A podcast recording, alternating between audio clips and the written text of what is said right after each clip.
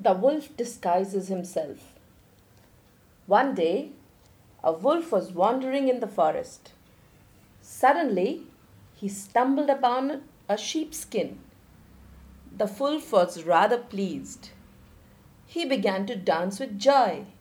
He said to himself, Now I won't have to work hard to hunt sheep. So the wolf clothed himself in the sheepskin and looked at his own reflection in the water of the lake. Yes, he looked like a sheep. And then looked around carefully.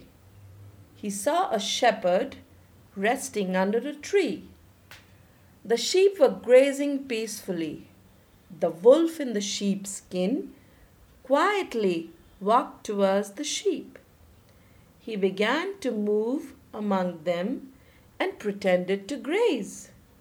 That evening, the shepherd brought all his sheep home and put them in the pen.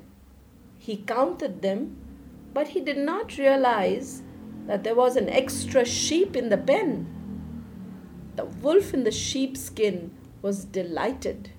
He said to himself, When the shepherd goes to sleep, I will feed on one of the sheep and then sleep peacefully among them. It was a cold winter night. The shepherd collected some dry twigs and lit a fire to keep himself warm. Just then, four men came there. They were the king's guards. They were very hungry. One of them said to the shepherd, Hey, you! We haven't eaten anything today. Quickly, give us one of your sheep. The shepherd thought, If I refuse, the greedy guards will thrash me. Besides, they might just take away many sheep. Thinking thus, the shepherd opened the gate of the pen and said, Please select a sheep for yourselves.